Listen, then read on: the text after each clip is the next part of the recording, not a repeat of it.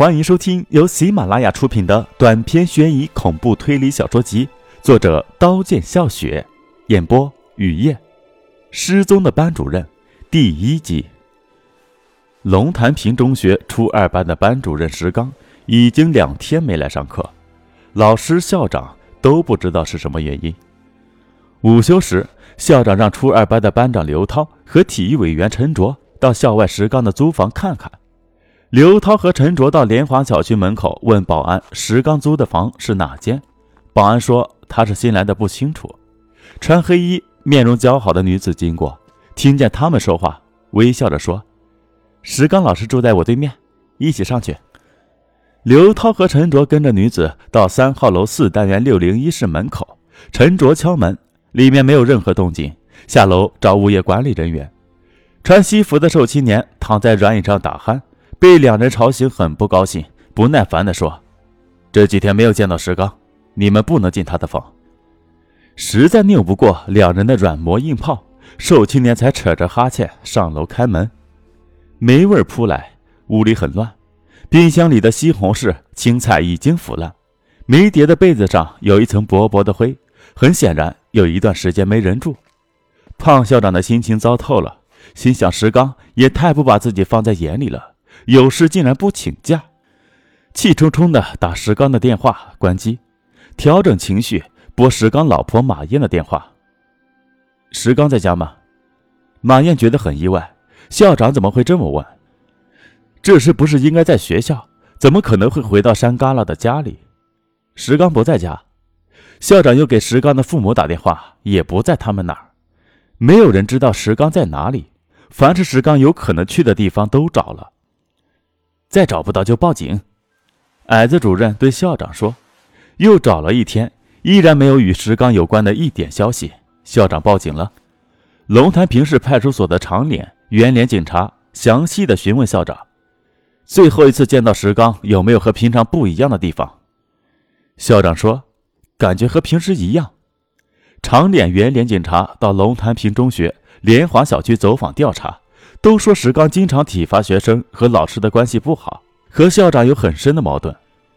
因为石刚经常体罚学生，有一次校长当着全体老师的面斥骂石刚为人师表，却连禽兽都不如。石刚和校长对骂，摔椅子，差点砸到校长的脑袋，扬言要让校长吃不了兜着走，拂袖而去。校长开除了石刚。莲花小区户主对石刚的印象是，见人几乎从不打招呼。也不遛弯，似乎永远板着脸。我们一定会尽力寻找。你们有什么线索，一定要及时的告诉我们。长脸拍着校长的肩说，转身和圆脸朝派出所的方向走。你怎么看这起失踪案？圆脸问。我认为这是一起普通的失踪案。你说这么个大活人怎么会平白无故的消失？我总觉得这不是一起普通的失踪案。你发现没有？石刚几乎与所有人都有矛盾。圆脸说：“管他呢，别想太多，快点走，不然饭菜又冷了。”两人加快脚步。雨后的早晨，空气很清新。瘦大爷跟往常一样在公路上小跑，感觉肚子绞痛，可能要拉稀了，想着跑到公路下的密林里蹲着，长呼出几口气，很惬意。一滴水珠从原叶上滴落到老大爷的脸上，老大爷顺着水珠滴落的方向看。一个满脸凶相的男人扑来，吓得老大爷连屁股都没来得及擦，就坐在地上，冷的瞬间蹦起来。再看没有人，应该是眼花了，但总感觉周围有什么怪东西。环视一周，除了绿色的竹子、树、草、褐色的泥土，没有怪东西。不安却越来越浓。老大爷匆忙提起裤子系紧，往公路上跑。没跑几步，双脚绊到什么东西。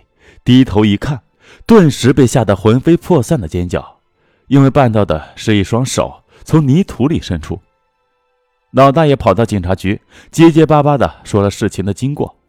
刑警大队队长王科立即召集队员奔赴现场，封锁现场。警戒线外围了很多人。队员刨出尸体，无头，已经腐烂，散发阵阵恶臭，熏得队员们都捂住嘴巴鼻子。查到什么？王珂问法医：“死者为男性，年龄大概在三十五岁到四十岁之间，死亡时间七天内。戴着黑框眼镜的法医回答：“还有其他发现吗？”“暂时没有，要尽快弄清死者的身份。”王珂紧锁眉头，反反复复地看埋尸处的地形。三百米外是公路，公路直通市区和锦林市。这片区域丛林茂密，如果不是下雨，老大爷晨跑那集发现手，就不会发现尸体。回到警局，王珂调出本市最近的几件失踪案案卷。五天前，龙潭坪中学初二班的石刚老师失踪的案卷进入视线，合上案卷，打电话让校长来认尸。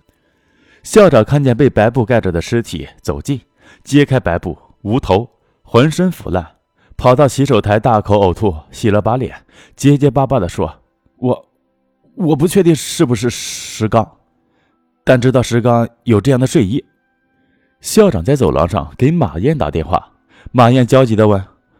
我丈夫到底出了什么事？你来警局就知道了。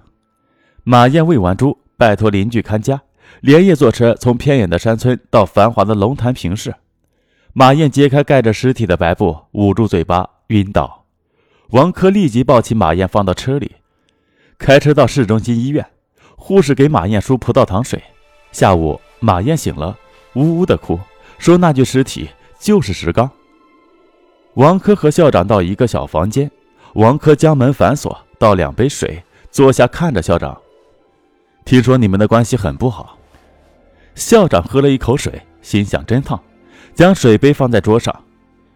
石刚经常体罚学生，我曾当着全体老师的面狠狠地训斥他，没想到他不服气，用椅子砸我。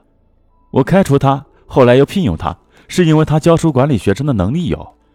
石刚失踪的准确时间是几号？你最后一次见到石刚是什么时候？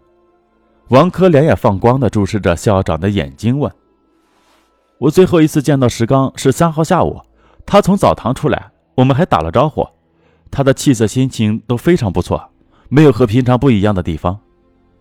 他有两天没来上课，我和老师都不知道是什么原因，让学生到石刚的租房找，没有，我和老师也找了很多地方都没有，就报警了。”派出所的两位警察同志也找过，没有找到。虽然石刚经常体罚学生，但体罚的对象是调皮的学生。石刚的人品不坏，谁会那么残忍的杀害石刚？石刚有仇人，情感上的纠纷吗？他的私生活我不清楚，只知道他和大部分老师的关系都不好。他太孤僻自傲。他和数学老师李定走得很近，李定可能知道。校长回道。你们教师不是分配的有住房，他怎么还在莲花小区租房住？也许他喜欢安静，在校内住很吵。你先回去，我们一定会彻查清楚，把凶手捉拿归案。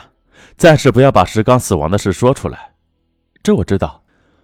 王珂召集队员分析案情，分配完任务，带着助手马鹏开车到莲花小区三单元四号楼六零一室。物业管理员寿青年正在看电视《快乐女声》节目，门被敲响，情绪暴躁的打开，咕哝着谁呀？看见门口站着两位穿制服的警察，笑嘻嘻的问：“两位警官，有什么事？”我们看一下六零一房间。马鹏说：“听说看六零一房间。”寿青年不笑了，黑着脸从办公室抽屉拿出一串钥匙，打开六零一的门，一股难闻的气味迎面扑鼻。这是一间一卧一厅带厨房的房间，客厅东面有扇窗户，中间焊着铁栏杆，铁栏杆已经生锈，窗户没有被破坏的痕迹。卧室四面是结实的墙，唯一能进卧室的门也没有被损害的痕迹。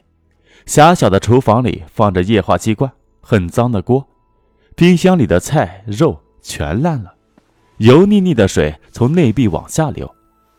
客厅的桌上有一个黑色皮包。里面有五百块钱，一张兴业银行卡。凶手好像不是为了劫财。王珂来到卧室，几天前两个学生来过这里吧？有没有动过屋里的东西？瘦青年说：“两个学生只看，没有动过屋里的任何东西。”看着席梦思床上凌乱的被褥，王珂的脑海浮现出一幅画面：闪电雷鸣、大雨倾盆的晚上，石刚睡着。有这间房子钥匙的人悄然把门打开，走到床边，用被褥蒙住石刚的脑袋，活活把石刚闷死。屋里没有任何打斗迹象，没有一滴血。如果不是用被褥将石刚闷死，那凶手是怎样将石刚杀害的？如果是用被褥把石刚闷死，谁有那么大的力气？尸体的头在哪里？凶手是怎样把石刚的头割下的？这里是第一作案现场吗？也许，熟睡中的石刚被咚咚咚的敲门声惊醒，没有任何防备的打开门，凶手将石刚杀害。本集播讲完毕，感谢您的收听，欢迎订阅。